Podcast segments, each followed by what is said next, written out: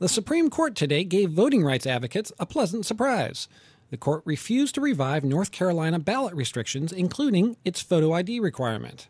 That left intact a federal appeals court ruling that said the provisions target black voters with, quote, almost surgical precision. With us to talk about this latest development in the legal wars over voting laws is Nate Persily. He's an election law professor at Stanford Law School. Nate, thanks for being here. Um, the conservatives on the court had the votes to take up this case, and before the election, four of them actually tried to reinstate the law but came up a vote short. So, what happened here?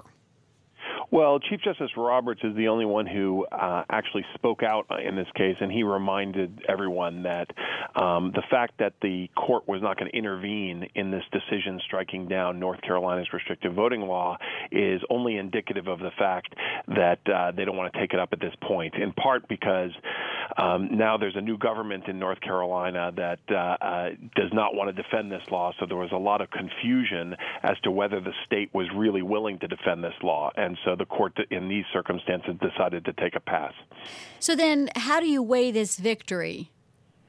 Well, it's still uh, sort of going to come up to the Supreme Court the constitutionality and legality of voter ID laws, other types of laws restricting voting hours, and the like. Uh, and it's going to come up to them on the question as to whether it is motivated by discriminatory intent. Are these laws passed with an intention to uh, reduce turnout, voter turnout among African American voters in particular? And so, while they've left that question for another day, there's no shortage of these laws that are being challenged in court, um, both in the South and elsewhere. Yeah, what what case are you looking at as the one, since this one's not going to get reviewed by the Supreme Court, is perhaps most likely to ultimately uh, produce a, a Supreme Court argument and decision?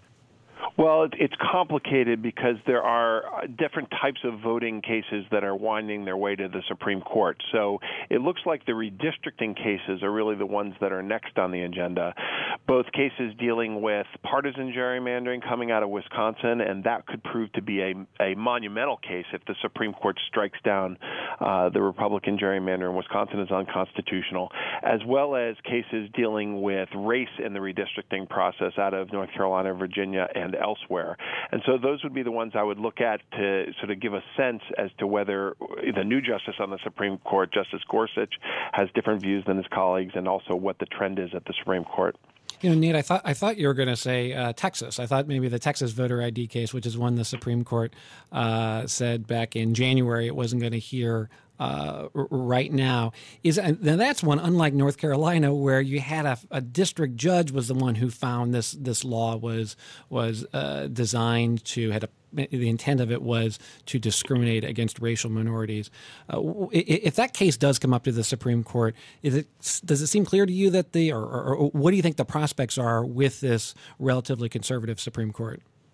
Well, I think it, as in many cases, comes down to Justice Kennedy, and Justice Kennedy will, um, uh, you know, has actually held in a previous case dealing with Texas that their redistricting law was perhaps motivated by discriminatory intent.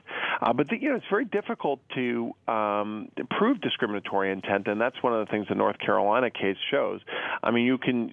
There's no question that um, uh, in many states after the Voting Rights Act was struck, a critical provision of the Voting Rights Act was struck down by the Supreme Court, uh, several states that were covered by that law ended up passing these type of laws.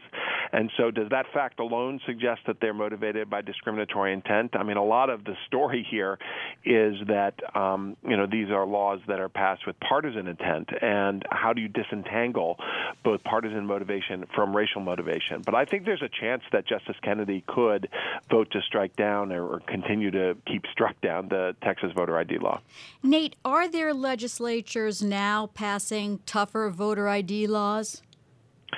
Well, it's hard to keep up, but um, there haven't been any in the last few months. But but in the run up to the 2016 election, we saw a flurry of laws uh, being passed around the country, uh, both in the South and elsewhere. Um, when the Republicans gain control of the legislature and the governorship, they find it to be much easier to uh, to pass these laws, and so we had a you know a trend leading up to 2016 and even the 2012 election with these kind of laws. Nate, we only have about 30 seconds, but I'm wondering about North Carolina in particular. It's a swing state. Uh, does the fact that this law is not going to be in effect, does that could that actually have a measurable difference on the outcome of elections there? One of the difficulties in assessing the political impact of these laws is that there's a lot of debate as to how much it really does affect turnout. Um, and so we didn't see it having much of a, an effect in this last election, at least on aggregate turnout. Um, but, you know, certainly the civil rights advocates who come into court say that these have real vote suppressive effects.